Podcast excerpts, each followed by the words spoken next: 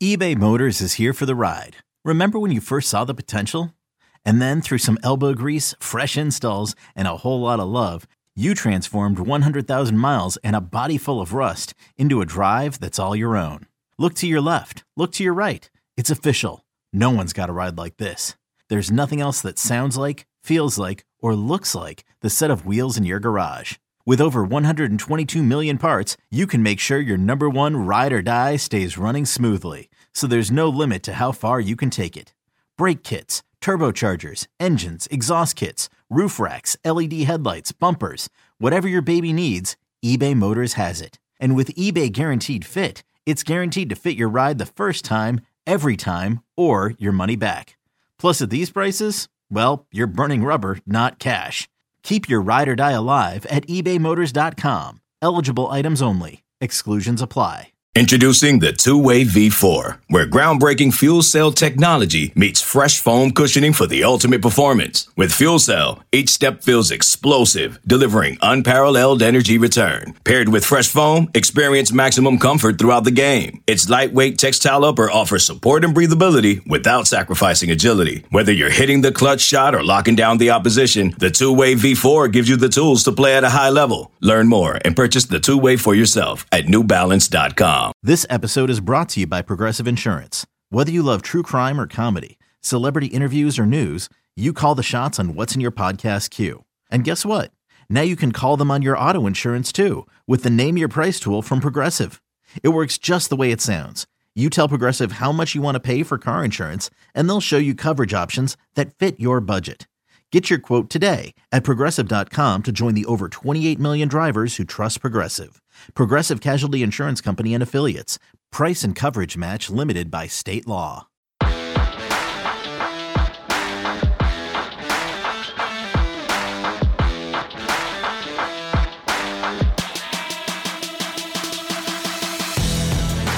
Welcome back to another edition of Through the Smoke, Miami Hurricanes football and recruiting podcast here on the 24 7 Sports Network. David Lake joined as always by Gaby Urrutia. We are here to preview the Louisville game. Big game on the schedule for Miami. We'll get into it here in a little bit. But first, Gabby, we got to get into some recruiting talk. Um, both discussing a commitment the Hurricanes picked up on Wednesday night and kind of telling people who is expected to show up on Saturday for the game, uh, which recruits are expected to be there. So let's start with the latest pledge that Miami picked up on Wednesday night. Interestingly, it is a former Louisville commit. He flipped from Louisville to Miami. Tell us about this young man. Yeah, uh, Miami picked up a commitment from Cole McConathy, uh, six foot five, 235 pound edge rusher. Uh, again, like David said, out of the state of Alabama, currently leads the state of Alabama with 19 sacks on the season. So having an an awesome, awesome senior season. Uh, has also picked up 30 tackles for loss. Uh, he's deflected five passes at the line of scrimmage, and uh, he's also blocked three field goals on special teams. So you know this is a guy uh, you know, that Miami identified a little bit earlier in the fall. Uh, there's actually a very interesting connection and just how that happened. Uh, Philip Rivers is actually uh, that like the Philip Rivers, like the former Chargers quarterback Philip Rivers, is currently a high school coach in the state of Alabama. Uh, you know, Cole McConathy told me basically that Philip Rivers or against Philip Rivers' team, he had a really good game. Philip Rivers picks up the phone and calls Todd Stroud, who uh, you know, the former Miami defensive line coach, who's now a senior advisor on Mario Cristobal's staff. Uh, Todd Stroud and Philip Rivers crossed paths at NC State back in the day. That's where Philip Rivers went to college, and Todd Stroud spent eight years there on staff. And Philip Rivers basically, you know, kind of told Stroud like, "Hey, you need to take a, look at this, you know, Cole McConathy over here at Spanish Fort. Uh, Miami did. They liked what they saw and they started to recruit him. I believe they offered in sometime in September. I'm not exactly sure what date it was, but from my understanding, it was sometime in September. Uh, they got him down on campus for an unofficial visit uh, for that Virginia overtime win. And uh, we're able to close here, you know, just out right before Miami actually hosts Virginia, uh, host Louisville, uh, you know, well, here on Saturday. So uh, it's a big pickup. There are plenty of fans in the building of, of Cole McConathy and just what he brings as an edge rusher with with definitely has a motor uh, a guy that the 24/7 Sports Rankings team currently has an 85 rating on. I expect that to rise, and they're going to get a you know the evaluation team's going to get going to get in person exposure at the Alabama Mississippi All Star game uh, later this year. And Cole McConathy is an early enrollee, so he'll be on campus in January. Uh, took official visits to Missouri uh, before committing to Louisville. Both of those schools do an excellent job of just rushing the passer and generating pressure. So it's not much of a surprise that both of those schools wanted him and uh, that Miami kind of found a way to get it done. So again, a lot of people inside the building are, are pumped about this win on the recruiting trail and what uh, Cole McConathy uh, could potentially develop into down the line.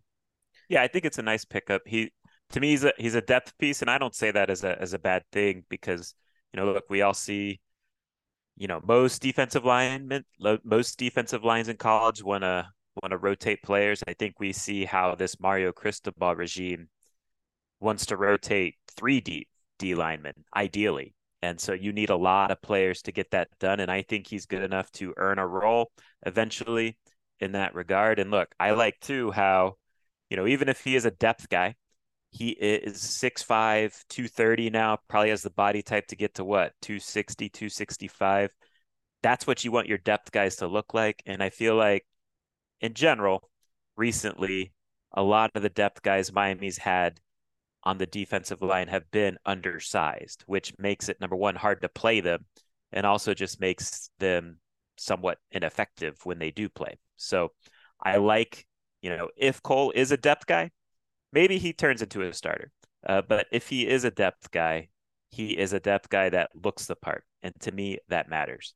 All right, let's stick with recruiting and, and let's touch on some of the expected recruits, expected visitors for this Louisville game, which is the last home game of the season for the Miami Hurricanes. So, who are some of the names that the fans should be aware of, Gaby?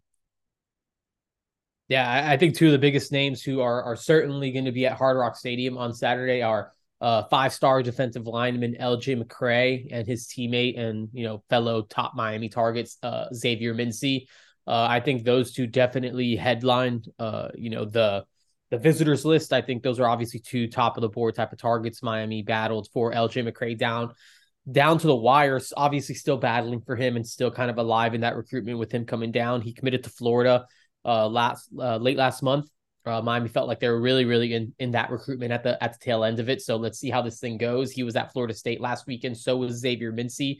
Uh, so Xavier Mincy, of course, is one of the top cornerback targets uh, uh, on the board, and Miami has definitely has some momentum in that recruitment right now. So uh, those are two that I'm keeping a, a close eye on as far as just like you know big big you know targets and you know important situations to kind of keep track of uh, another one i'm still kind of you know i'm kind of figuring out if it's going to happen or not and i think it's cont- contingent on kind of how that friday night playoff game goes is uh florida linebacker commit darius hayes uh, the plan was for him to get down to this Louisville game, but with high school currently in playoff and obviously kids playing on Friday nights, uh, it's a quick turnaround, especially with Miami having a noon kick. Yeah. So, uh, you know, I think it's just depending on whether they wake up wanting to kind of make the drive down to Hard Rock Stadium or not. Uh, so that's kind of one that's still sort of up in the air, but I think uh, you know obviously the the avenue is there for that visit to happen. So uh, we'll we'll, we'll kind of keep you guys in the loop on that one just as it kind of goes on. And then I think two pretty interesting uh, visitors expected in in this class of 2024, uh, Florida State commit and safety. Uh, CJ Hurd out of Atlanta Woodward Academy. Uh, so he's someone that Miami's been kicking the, the, tires on. From what I understand, he actually visited sometime in June. Uh, that was obviously kept kind of quiet. Um, so I think that Miami has kind of had him around before. I don't think they've had like a live uh, evaluation as far as watching him play, but I know that they've kind of seen him in person and hosted him. So uh, Miami's obviously looking for another safety, uh, just trying to add to that safety room. And Hurd is a pretty interesting name to to sort of track from this point on. And then the other is a name I, I brought up a few weeks ago. I think it was right after the LJ McCray uh, committed to Florida. Uh, you know, Kendall Jackson, the Gainesville native out of Buchholz over there, is a guy that Miami really liked this summer. They had him down for an official visit, got him down for a few unofficial visits, and uh, he there he's going to get back down for a game day. Uh, so I think Kendall Jackson is is another really interesting situation to kind of monitor that I think is you know, obviously picking up some momentum, but we'll see where it goes from here. But those are a few of the, the top names that I'm tracking right now for this visit weekend. And you know, you never you never know who sh- who shows up, and I wouldn't be surprised if some some more big time names or you know important relevant names are also at Hard Rock Stadium on Saturday with a, a top ten opponent in town. Let me ask you this too, because a lot of Florida Gator commits names to know, right? And they yeah. have they've had some tough times here this week uh, on the recruiting trail. They have what is it three decommits and then one kind of picking up crystal ball yeah, projections it elsewhere. Seems like they're getting kind of torn apart right now. It looks like I mean, look, there's two, still two games to go, but it looks like it's going to be tough for them to make a bowl game. Um, and look, LJ. Who do they play? Who I, I, I, who does Florida have to close the season? Missouri and Florida State. Yeah, that's tough. So, um, you know, look, LJ McCray just committed to Florida, and you know, I think it's fair to say Miami was probably number two. Um, I guess it, is this the reason like Florida's class kind of falling apart because they were a top three class, right? Uh, before this week. Yeah. Is this just, you know, they're getting picked apart by everyone and Miami's doing their part, trying to do their part as well with LJ McCray yeah. and Darius Hayes in particular? I think both those guys were obviously guys that they've been recruiting for a long time, but I think it's clear that there's a window, right? I think a lot of these Florida commits are kind of looking around and seeing what's going on and uh, there's obviously there's there's something going on in Gainesville, and you know obviously Jamonta Waller flips to Auburn. Uh, Nasir Johnson, their top defensive tackle commit, who's like a top hundred player, just flipped Georgia. Uh, Amaris Williams, who's another top ranked defensive lineman, he's he's picking up Ohio State crystal balls.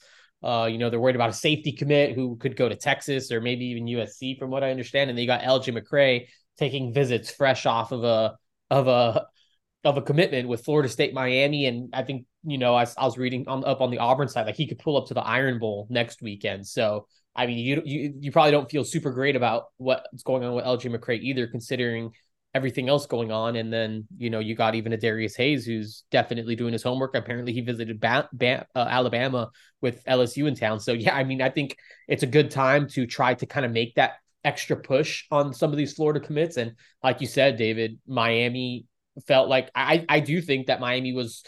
A, you know, number two. I mean, I guess I think I think they're really in that top tier of, you know, finalists when it kind of game t- came down to it. And I think saying that they're number two is fair. Uh, so let's see what they can do this weekend. And again, I also think they're in a good spot with Xavier Mincy, his teammate and you know close friend who he's been visiting with. So I think this is a good time to try to capitalize on some of these uh, Florida commits. And again, Kendall Jackson's a guy that they liked a lot. Like they really wanted him over the summer. So if they can, I mean, there, there there's a potential swing here if Miami can figure something out. Maybe you know win a big game again against top ten opponent at home um, I, I think that could be a sort of statement to you know we're we're still headed the right way, and you guys kind of help take us over the top.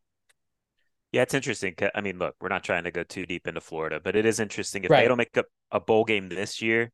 Next year's schedule for Florida is absolutely brutal. They they play Miami at home, then they got Samford, whatever, UCF at home, tough little non-con game. Uh, then Georgia, of course, Florida State, of course, you know, still Kentucky, LSU, Ole Miss, Texas A&M, uh, Mississippi State, Tennessee, and then Texas. So that is a brutal slate. And frankly, I mean, look, anything can happen. And especially now in the portal era, they could definitely add some guys that could change the trajectory of a program. But it's hard to project six wins, I think, with that schedule uh, for next year. The holiday season is upon us, and Midway Sports is here to take care of all of your sporting good needs. Check out their wide range of selections for all your golf, pickleball, football, basketball, and baseball needs with a variety of top of the line necessities and accessories to help you look and perform your best on the field of play. All of that located just a mile south of the University of Miami campus. Midway Sports is also there for all of your team uniform needs, whether that be your kids' Little League team or your adult softball team. Tell them Gaby Urrutia with Through the Smoke sent you, and they will take 30% off the price of, of the cost of your uniform order. Money can be the root of all evil when you don't understand it. A couple of bad decisions shouldn't continue to affect us years later, and the path to recovery shouldn't be as painful as the regret. Everyone at some point needs help with their financial situation, and Pride Financial can lend that helping hand. Pride Financial offers a patient and judgment free environment and will provide you with the knowledge and power you need to realize your dreams. Once they identify your goals, they will guide you to the finish line, holding your hand every step of the way. Repairing and building credit is only the first step. They'll educate you on a variety of banking and financial institutions, what resources they offer, and how to maximize funding for your financial needs. Gain access to a vast network of realtors and licensed dealers to receive outstanding deals on prime real estate and the newest vehicles to fit your lifestyle. They even offer education and services to assist those more involved on the business side of things. Text 305 393 7698 or email global choice underscore consulting at yahoo.com to book a free consultation with Pride Financial. And let's take pride in our finances. Anyways, let's move on to this this week's game.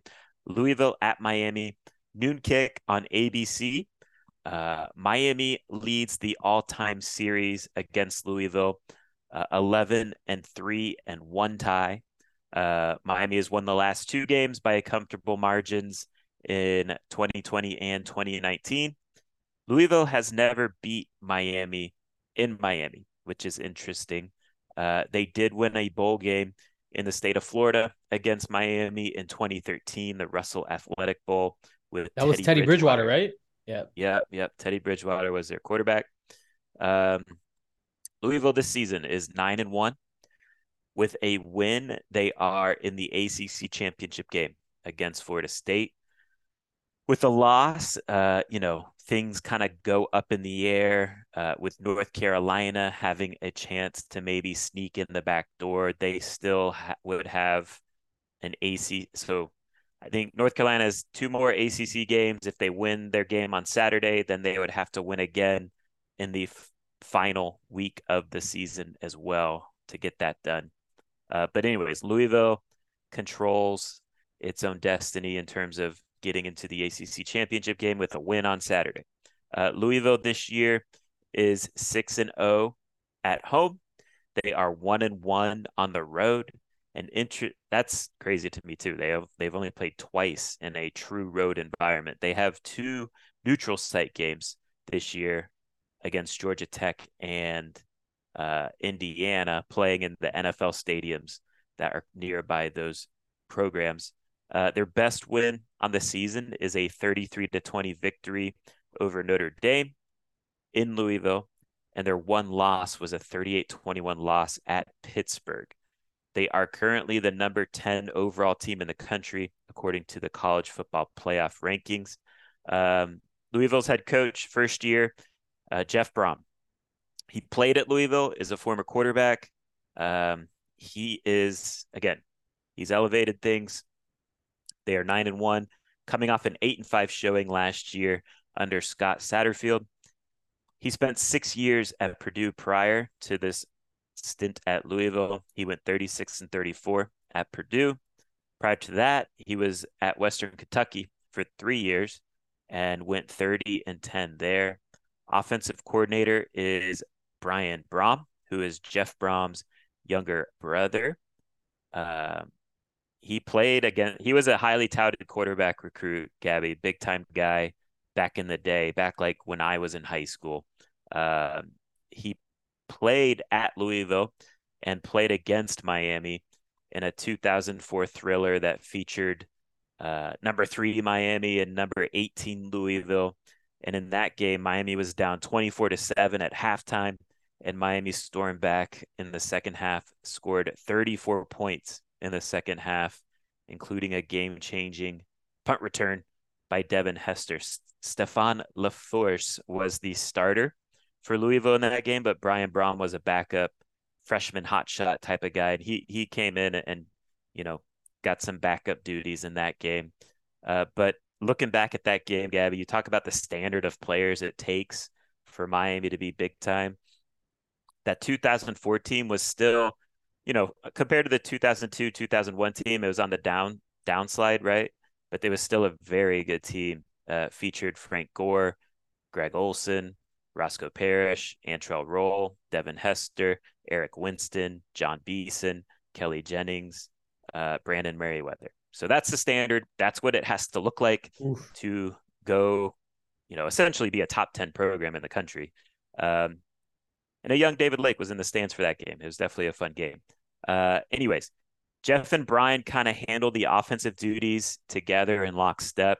Louisville is the 28th uh, offense in the country in terms of yards per game, for 439 yards per game. 31st in the country in scoring offense, 32.7 points per game. Uh, they are averaging 6.2 yards per play, which is 24th in the country. On third down, they're honestly not. It's like their weird outlier stat for their offense this year because they're pretty good in most categories, but on third down, they're only converting 36.5%, which is 89th in the country. They're also 87th in the country in red zone touchdown percentage at 55%. Overall, they're, they're pretty explosive and pretty efficient on offense, uh, which is weird that they are no good at third down success. Uh, defensive coordinator is a kind of a co-defensive coordinator. It's an interesting situation that Jeff Brohm does. So he has co-defensive coordinators in Ron English, who handles the DBs, and Mark Hagen, who's kind of the the front seven-ish type of guy. Um, so they kind of ha- uh, share those duties, but really, uh, Jeff Brohm has a big hand in the type of defense that Louisville runs, and Jeff Brohm wants them to run an aggressive attacking approach the cornerbacks will challenge routes, whether it is man or zone coverage. I feel like for the most part, Gaby, they will they play mostly man, but they definitely mix in some zone. They're allowing 300 yards per game, which is the second best in the ACC. 17.1 points per game allowed, which is the best in the ACC. Their run defense is second best in the conference behind Miami at 91 yards per game on the ground. They're efficient against the run and pass. They're very good in particular at containing explosive runs, and they are top 40 in the country in containing explosive passes. So that's kind of the coaching setup for the game. Let's get into the personnel. And Gaby, I know you watched plenty of Louisville in preparation for this podcast. So let's get into it. And let's start with their quarterback, Jack Plummer, who is a transfer uh, six year guy. He has played in three schools in three years. Uh, he played with Jeff Brohm back at Purdue. Uh, they had a quarterback that was coming back last year. So Jack Plummer went to Cal to get an opportunity to start there. And then when Jeff Brohm took the Louisville job, Jack Plummer came back to Jeff Brohm at Louisville. So he's an experienced guy, um, pocket passer, he's having the best season of his college career this year. Mm-hmm. What are, what are your thoughts on him after watching him some uh you know lead that Louisville offense? Yeah, I, I think he's just kind of like a veteran kind of game manager type. Uh, you know, I think that they kind of keep everything. Uh, you know, I, I think they really kind of prioritize that kind of short to intermediate type of passing game. They will definitely take their shots. Uh, you know, when when they're kind of there, but I feel like just in general that offense is kind of just like run like run to set up the pass. And uh, I think yes. when they pass it, it's a lot of just like, you know, again, I think they'll take some of those man opportunities and give guys an opportunity to go downfield and make plays. But I feel like, uh, I think especially after that Pitt game, I think they kind of tightened things up and started to really work that, you know, 10 to sort of like, I don't know, seven to like 15 kind of yard range where Jack where Jack Plummer is maybe maybe more comfortable and he can just be more efficient, kind of keep that completion percentage high and not ask him to do too much uh, so yeah, I mean, I, I think he's, you know, again, just kind of an older guy that, you know, I'm not sure hasn't much of an NFL future or anything like that. But uh, I think he's a, I think he's a good to, you know, okay to to average, maybe a little bit above average college quarterback um, that obviously has experience and uh, you know can. What I think he's susceptible to kind of turning the ball over, making like you know maybe some questionable throws Um, that you know, again against Virginia, just kind of placed it right into the hands of a you know linebacker Cam Robinson. He was able to return that for a touchdown. It just seemed like you know bad read, bad decision, and I know at times he's kind of struggled with uh, you know those types of of throws, but I think for the most part, he's that game manager type who tries to mm-hmm. protect the ball and and kind of chop down the field and kind of let the that running room that running back room be kind of opens um, make things a little bit more open in that passing game. Yeah, he's definitely a game manager. He's definitely a pocket passer. He's not a statue, I wouldn't say, but he's not, you know, he doesn't necessarily scare you with his legs all that much. Um to me, Gaby, like, I mean, this is weird to say maybe, but like to me, like if we're gonna project Emory Williams, like I could see maybe three years down the road, it kind of looks like Jack Plummer a little bit. You know, there's differences, but just in terms of physical traits, I think there's similarities there. Um, and you're right. It it kind of does all start with the run game with Louisville. So let's get into that. They're of course led by Jawhar Jordan, who is second in the ACC in rushing this year. He has 976 yards and 11 touchdowns coming into this game.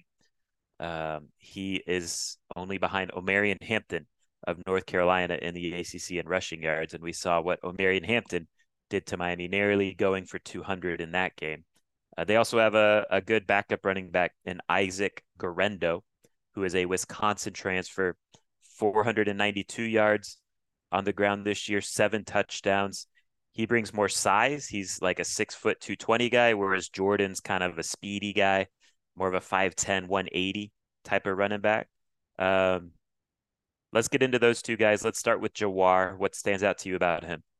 Yeah, I think I mean he's just kind of got that game changing ability. Like he's that guy that uh, you know, can I think he has enough speed to kind of beat you to the edge and, and beat you out there. I think he has the ability to obviously catch the football out of the backfield.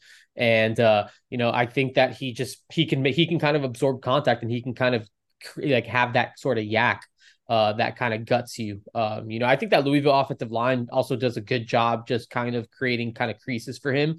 But he just, I feel like he has really good vision.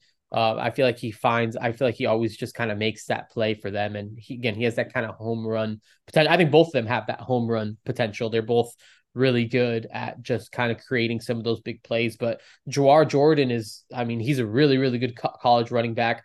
And uh, watching him on tape, I mean, it seems like he can kind of do a little bit of everything, and he can absolutely beat you. Like he's a guy that you need to kind of wrap up. You need to be really physical with because he can kind of be slippery and and and go and and really just kind of take the top off things.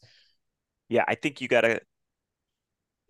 A lot of times it's a race to the edge with him. Yeah, and you also got to watch those cutbacks too, mm-hmm. because he, like you said, he has very good vision and all he needs is a tiny crease and and he will explode through it. So he's averaging 6.9 yards per carry this year and he's he's def he's run for 100 yards I don't know in maybe 5 games this year and a couple other times he's run for 90 I think. So he's the real deal at the college level.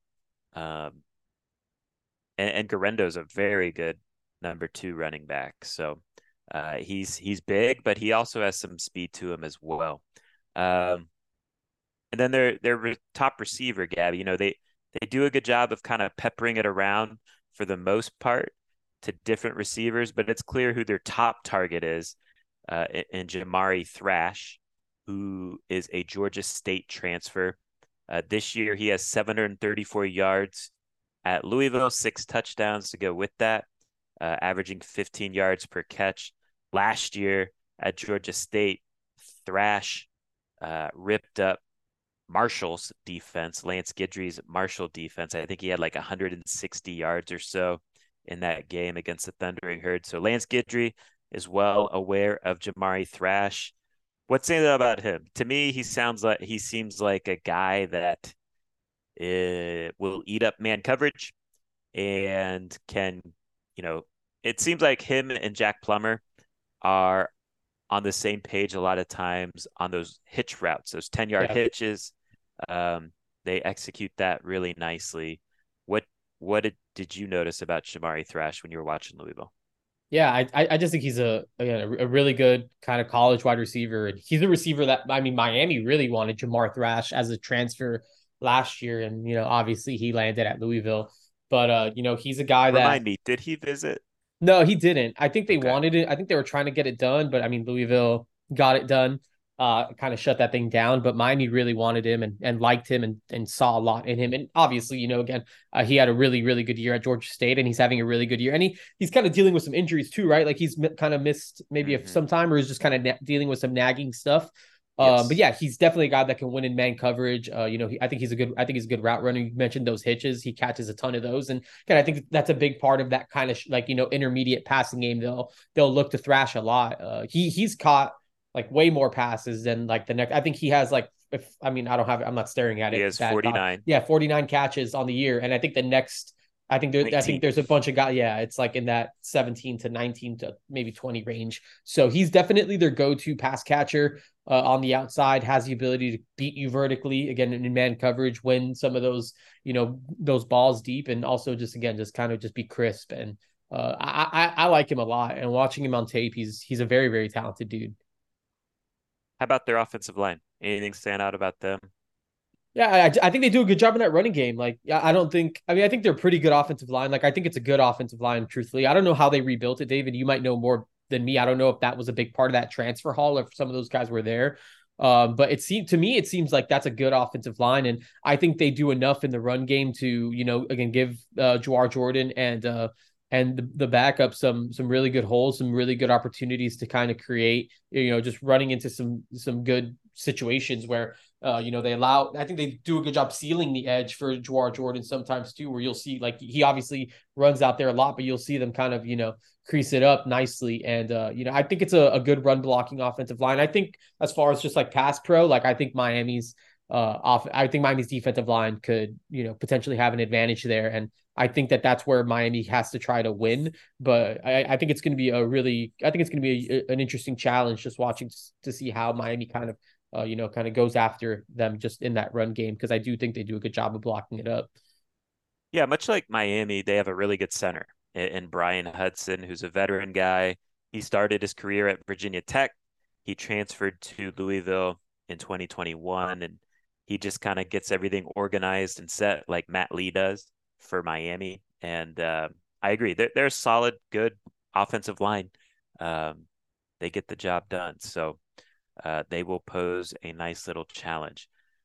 How about the defense, Gaby? Um, they're definitely aggressive. They Yeah. definitely play fast and downhill. Um, let's start with their defensive front. What stands out to you about their front, or who stands out? Yeah, I mean that that front is salty, man. I mean that I think that defense is what's probably more impressive. Uh, you know, at times, like to me, that defense is is really really good, especially in the ACC. Uh, Ashton G- uh, G- uh, Gigliotti, I don't know exactly how to say the last name. Um, but he's, I mean, he's just like kind of constantly making plays for them. I think he has like 10 sacks on the year. The tackles for loss Mhm. numbers, I'm sure, are good too. I didn't pull up the PFF, but just watching him, it's just like, wow, that's clearly their guy. Uh, he does a really, really good job uh, uh, off the edge for them. So, uh, like him a lot. He's He he's very he's very pressures on the year. Sheesh. Okay, yeah, it seems like it. Just watching him, he's he's a really, really good, like just edge rusher. Like he he pops off like immediately. Um, a couple like maybe the more interior guys, a couple that stand out. Jared Dawson, he wears number 93. I think he does a good job for them along the interior. And Jermayne Lole, uh, I think he's a another interior guy that does a good job. And then Mason Reiger is another is another one that just kind of stood out to me on the defensive line. I think those guys are good, man. Like that that Louisville defensive front is is impressive to me. I think it's one of the more impressive that we've seen. Like I think NC State was really good. Um, I, I think this Louisville defensive front is is very very talented. Yeah, they play hard. And yeah, well coached, and I feel like they're just I feel like they're just good. Like man, that, that's a good defense. one interesting thing about Ashton is he's from Boca Raton, so Oof. South Florida guy. He's he's that 6'3", 270 pound D lineman that can play, you know, a little inside and also on the edge, kind of like an Akeem Mesidor ish type. Um, and yeah, he kind of sets the tone for them with his ability to rush the passer. He's also forced three fumbles um, as a pass rusher, so he's a big time player. How about their back seven? What stands out to you about them? Because they they trust their corners to play on islands Yeah. for the most part, and uh, you know, I think their linebackers for the for the most part play fast and, and physical and downhill as well. Yeah, TJ Quinn, I think is the guy that kind of leads them in in tackles, right? Like I think he does a really good job for them. One of the guys that, you know, again, just watching them just kind of constantly stood out is Devin Neal.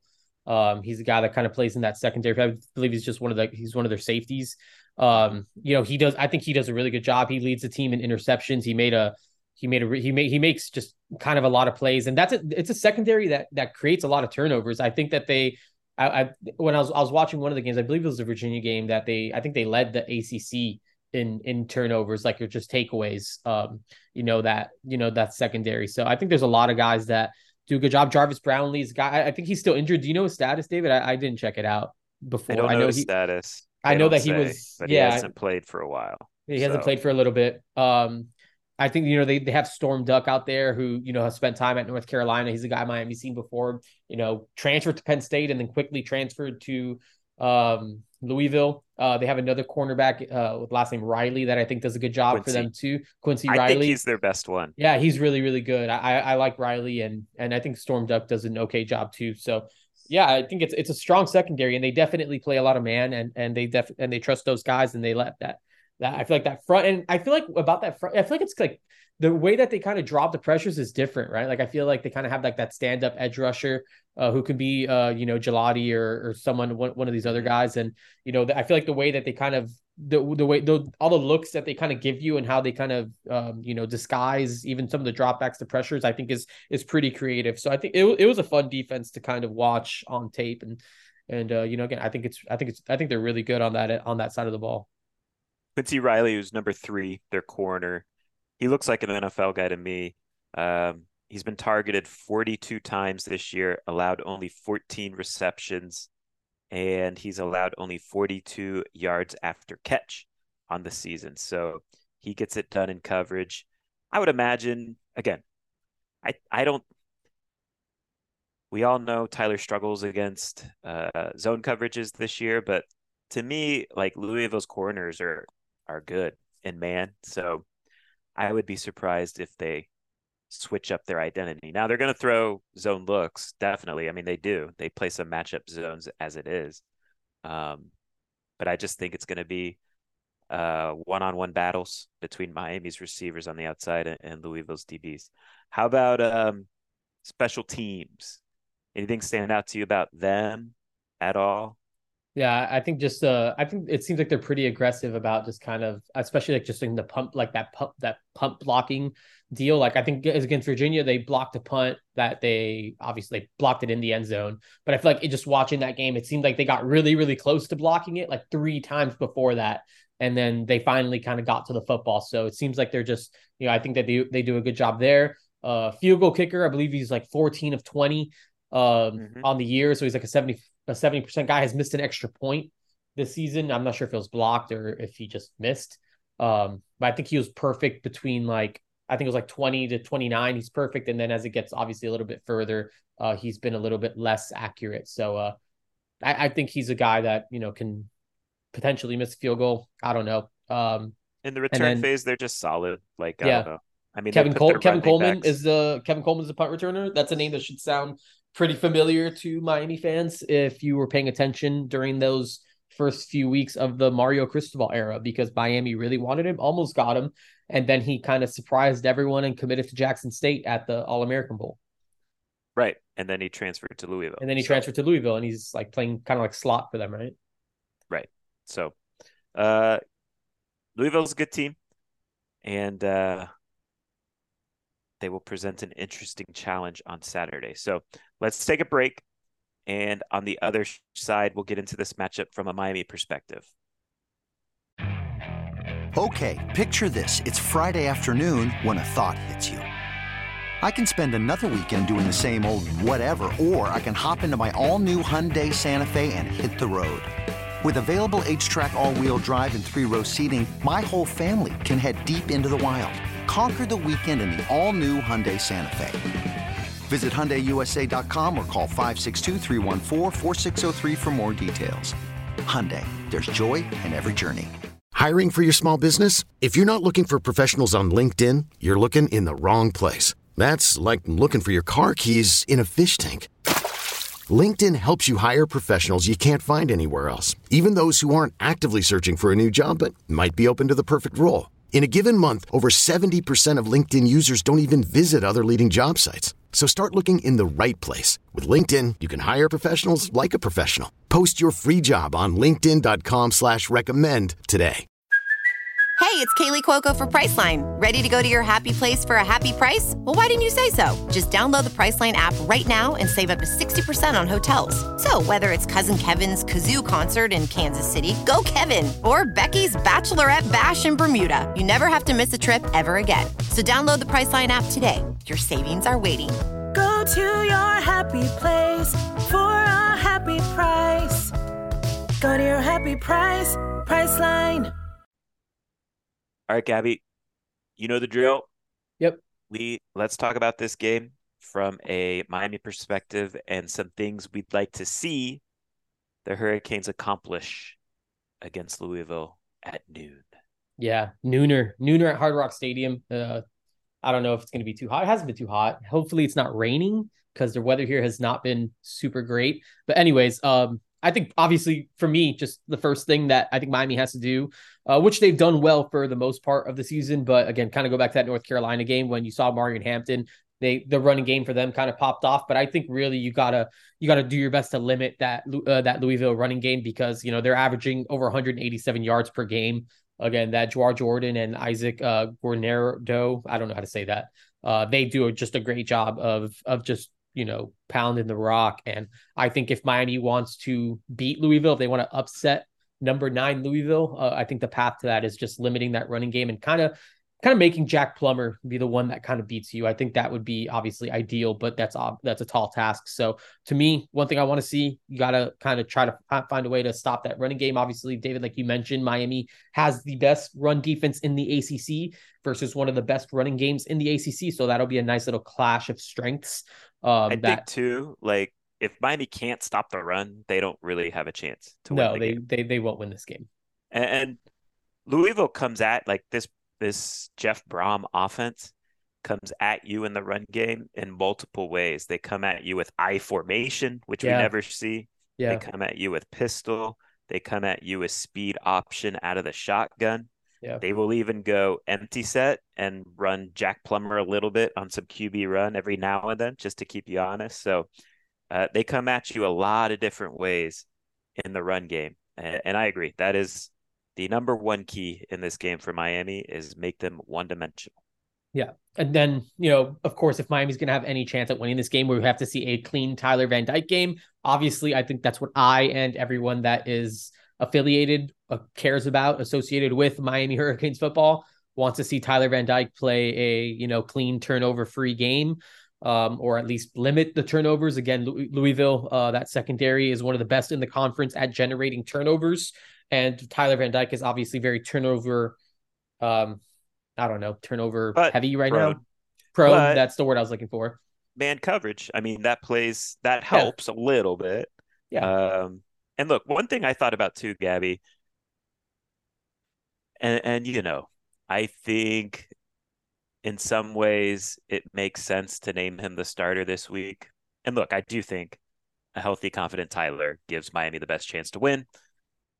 But also, I think it's fair to say maybe this is the last game uh, at Hard Rock Stadium for Tyler, right? Ooh, Like yeah. this this kind of could be the last hurrah. I think it's I think it's best for both parties to maybe go their separate ways after the season. And so this is this is his last opportunity to show out at, at home at Hard Rock Stadium. And I'm just hoping that Tyler goes out and cuts it loose, plays confident. Um, because if that's the case, if Miami gets a B version of Tyler, I honestly I I think they're gonna win the game. So let's see if if you know hopefully he comes out in what is potentially his last game at Hard Rock Stadium and uh, has a nice performance. Yeah, that would be nice. I think that'd be nice for everyone. Uh, last thing for me, David, uh, I think it's important that, again, we talked about that Louisville defensive front. I think they're really impressive. I think it's important that Miami wins that line of scrimmage battle, obviously on both sides of the ball, but just more specifically on the offensive side. Uh, you know, kind of, again, you were talking about man coverage. You know, they're probably going to be you know, if, if they decide to kind of bring that pressure, which again, that's where Tyler Van Dyke strives, or and, just, and then just even Yeah, in the running game against pressure. and then Miami, uh, you know, be just being able to run the ball too. Again, that I think it's a pretty salty uh, Louisville defense also. Um, so I think it's really important that uh, Miami, the offensive line, wins the line of scrimmage battle um, to give that offense a chance to run the ball, be balanced, and hopefully Tyler Van Dyke, uh, you know, some opportunities to to make plays downfield. So those are the three things I listed, David, and uh, you know, obviously want to hear yours. Yeah, so I'll add because I agree with those those first two you mentioned, and I'll add, you know, Jack Plummer, uh, the Louisville quarterback, he's not good at all against pressure. Like most quarterbacks, you know, are worse. Their numbers are worse against pressure, but his really drop off. And uh, so you look at his pressure numbers, according to Pro Football Focus, he's completing 41% of his passes against pressure when pressured, uh, 5.8 yards per attempt when pressured, two touchdowns, three interceptions when pressures, and he and he's been sacked 16 times uh, on those pressures. So, um, you know, Jack Plummer's fine when he's in rhythm. He's fine when he's able to pass off of play action that you have to respect. But I do think in obvious passing situations, and I do think when defenses dial up timely pressures, which Lance Guidry has shown to be very good at, uh, Jack Plummer kind of struggles uh, to either make the right decision or, you know, find the open man. So I think that is a big key going into this game. How about a matchup we like from the Miami standpoint going into the game? Yeah, uh, honestly, kind of along the same lines. I wrote down. I think Miami's defensive line against just that Louisville, like you know, in that pass pro, I think that they can generate pressure. I think they've done a great job of just generating pressure all season long. Um, you know, again, they I think they've kind of had to deal with some, you know, maybe I, I guess last week, you know, dealing with a slippery Jordan Travis, but I thought they did a really good job of of kind of rattling him up a little bit, just making him a little bit uncomfortable. And uh, Jack Plummer, again, obviously not like a total statue, but not the most athletic type of guy. And I think that they can make things uh pretty complicated for for Jack Plummer uh, in the pocket. So uh, you know, I'm I'm pretty pretty encouraged about what Miami can potentially do to make things uh you know a little steamy for for Jack Plummer on Saturday. I agree. And I'll say on the other side of the ball, I, I like how Miami's offensive line matches up against their front. Now they will Louisville will um you you need to communicate uh in terms of handling Louisville's various pressure packages, but I do think Miami can line up and go at Louisville's front seven from a size standpoint. So we'll see if Miami can push them around just a little bit. I think they can, but we'll see how that matchup goes. How about a matchup to keep an eye on? Yeah, to me, it's just the Louisville running backs. Uh, you know that Miami front seven. Just how is Miami going to be able to kind of contain it, uh, fit it up? Uh, you know, to make sure that they're, you know, limiting that production from what is a really good room. So uh, I have my eyes on on Miami against the, those Louisville backs, and you know, especially that line, those the linebackers, and how they're going to kind of you know be physical and, and get those guys on the ground versus letting them kind of break free and you know have some of those performances we've seen from them in the past. To me, it's about limiting the explosives from those running backs Yeah. because uh, Louisville is like top five in 30 plus yard runs this year.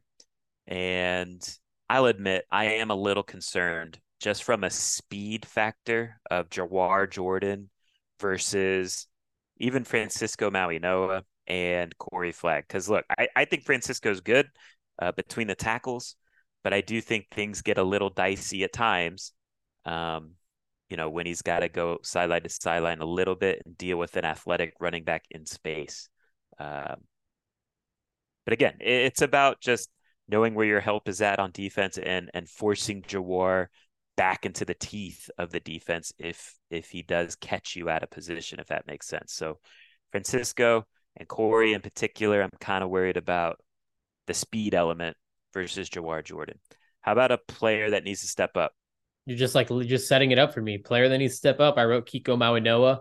Uh, you know, he obviously had a good game against Florida State, but like you know, this is a game that he's he's gonna have to really kind of elevate that. And you talk about the speed to the outside, to the edges. I think uh, you know, if he's someone that has a good game and if he's efficient at you know to you know limiting those running backs, I think he had I think he has a chance to be a major major difference maker in this one. So uh, Kiko Mauigoa is the name I wrote down as as a player that needs to step up.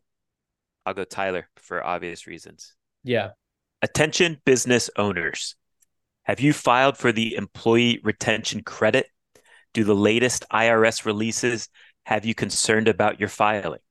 Are you seeking clarity on your employee retention tax credit filing?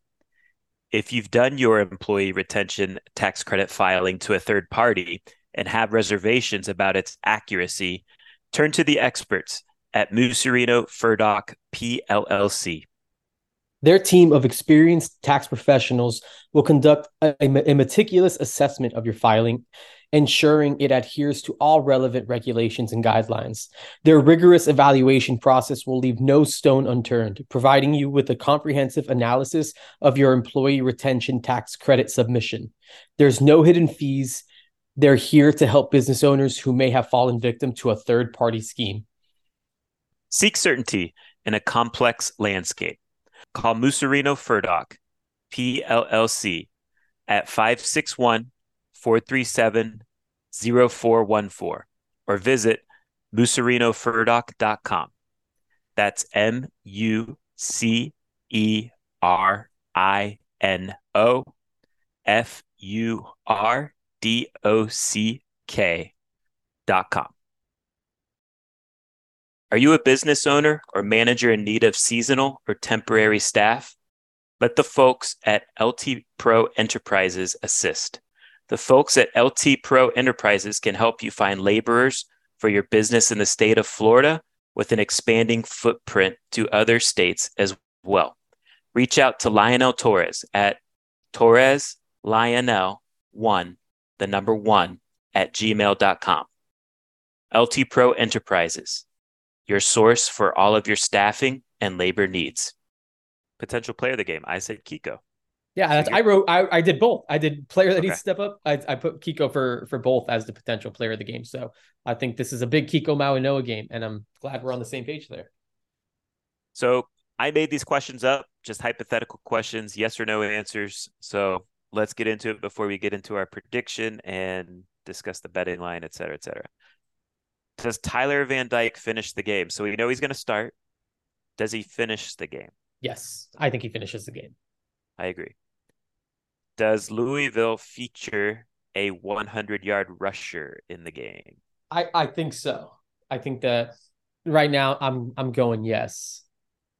They have had so they've had a 100 yard rusher in 6 of their games and in 2 of their games they've had 90 yard rushers. So essentially in eight of their 10 games, they've had a hundy or very close to a hundy. For some reason, I'm going to say no. Ooh, that's a big that's a big sign. I think I think I see where your your mind's trending right now, David. I I I think I like where this is going. Does Miami run for more yards than Louisville? No, I don't think so. I'm going to say yes. Okay, all right. I love it. Betting lines. So Louisville's a top 10 team, but Miami is favored by half a point. Do you agree with both, that? Um, look, I think both. Te- I, I think it's a very interesting matchup, and you know we've talked about strength on strength. To me, the only difference between the two teams, like on paper, I think it is close. Uh, but like I think Louisville's a confident team right now, and Miami's, you know, been up and down all season. So that confidence factor definitely matters. Yeah. Um, but on paper, just matches, matchups, I I could I do think it's a toss uppy type yeah. of game. I think it's fair. So the over under is 46 and a half. Let's get into the score prediction. What do you think? Yeah. And and to, to your point, I don't think that there's a very big talent gap between these rosters or like any sort of talent gap at all. Like I think Miami, I think Miami and Louisville are both talented teams, but again, I don't think just like you know pound for pound, Louisville's just like a way way, and that's why this line. I'm, I'm not. I'm kind of surprised to see Miami favored, but like I do think it's just like a game that can kind of go either way. Um, where my head kind of just goes, one is just you know it's late in the season. You know they've kind of they've already dropped two in November Uh, how's this team going to kind of come out and respond? Uh, Tyler Van Dyke has obviously been. It's hard for me to kind of put my eggs in in that basket as far as trusting him to lead this team and be efficient and uh, not, you know, kind of shoot himself in the foot, the team in the foot by you know throwing some questionable passes. Uh, Louisville, like you, you said it earlier in the show, Louisville. If Louisville wins this game, they're going to the AC championship game. Uh, yep. So that's obviously like a lot to play for. There's a lot on the line for Louisville. And they're probably going to play in the AC championship game anyways. Like I don't know how tight that race is, just because I kind of tapped out of that, David. But it seems like Louisville's the most likely, um, yes. you know, obviously opponent for Florida State. But locking that up is a really big deal, especially in Jeff Brohm's first year. Um, you know, I just I, I I'm I'm having trouble. I can obviously see a Miami winning this game. I could see a path to victory for Miami. I just don't I just don't see it right now. Like I don't feel good about good enough about it to kind of pick them to win. I do think it's going to be a close game. Uh, so give me half a point, give me Louisville and half the point. Um, I'll take the over uh over 46 and a half. And uh, I'm going 20 Louisville 28, Miami 23 at Hard Rock Stadium. All right. So this is a big opportunity. You talk about the opportunity for Louisville, no doubt. ACC championship game berth on the line just to clinch it. Uh, on the on the Miami side, I think it's a big game too for Mario Cristobal and this era because look, whether you believe whether you believe Louisville is really a top 10 team or not in terms of just what they are, they're a top 10 team. Yeah. And beating a top 10 team is something this regime I think could puff their chest out about.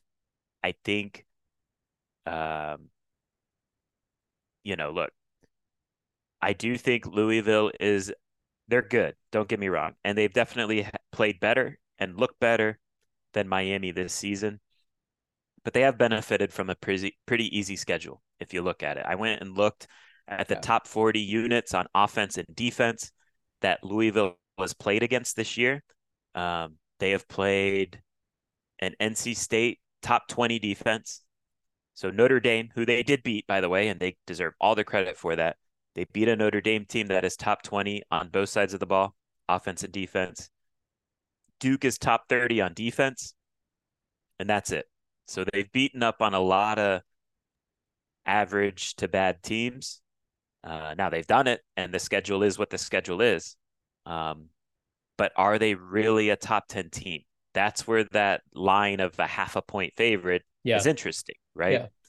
And I don't think, and I, we were talking earlier, I don't think that they're like a top, right. like, I don't think that is a top, I don't think that's what a top 10 team looks like, you know, just again, they right. are that because that's what they're, that's what they've done. But I don't think that they would be favored against only, you know, or, or like they, like, they, a lot, there's a lot of like middle, like, you know, teams that, like, they're not, they're a team that should be ranked.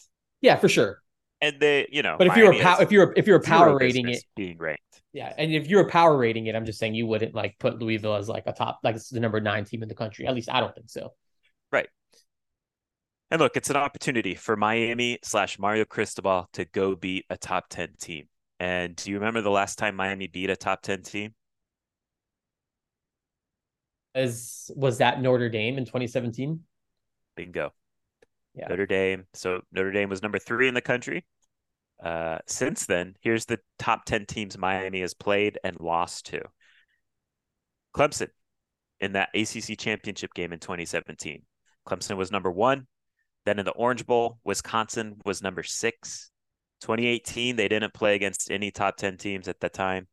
Uh, 2019, they opened the season against number eight Florida. 2020, number one. They they played number one Clemson. 2021, they opened against number one Alabama. And last year they played number nine Clemson at Hard Rock. So this is a huge opportunity. Look, we've talked about how this season has, you know, look, I while I do think Miami's on the right track, and you can see the year over year progress. Like it is obvious. This year's team would dominate last year's team in a matchup on the field. Um, but the end of season record doesn't necessarily reflect to me how much better this team is. You got to beat a top 10 team, even if it's somewhat fraudy. You can still show recruits, hey, we beat a top 10 team. things are on the right track. We corrected course at the end of the season. Let's keep this thing rolling. So, with all that in mind, I'm keeping it positive. Miami 27, Louisville 24. Oof, let's they, go. They get it done. First top 10 win since 2017. I think Miami does good enough. I think they're going to stop the run. Goodness. Now they're watch they're going to run for 300. Uh, no, no. Let, let's not let's not speak that into existence. I honestly too, I I I think there's a chance where Tyler Van Dyke has a pretty good day. So let's see, man. If, if those two things happen, Miami's gonna win. Let's go. I'm with it, and I don't disagree. I I, I definitely don't disagree. So All just right. gotta see it's it's gotta play out on the grass, man. We'll see. It's a big game. It, it really is a big game. And look, eight and four is. is. still on the table for this team in the regular season. 100%. Um, which you know, I think qualifies as a pretty good year at the end of the day. So yeah, we'll see how it plays out. It'll be interesting. I think it's you know, nice little new game, and uh, we will see how it plays out. We Ma- will. Mario have... Cristobal said he likes the Nooners. So does David Lake. So we so will. I think we all do. We will react and cover the game. Gaby will be all over it in terms of which recruits show up. And until next time, take care.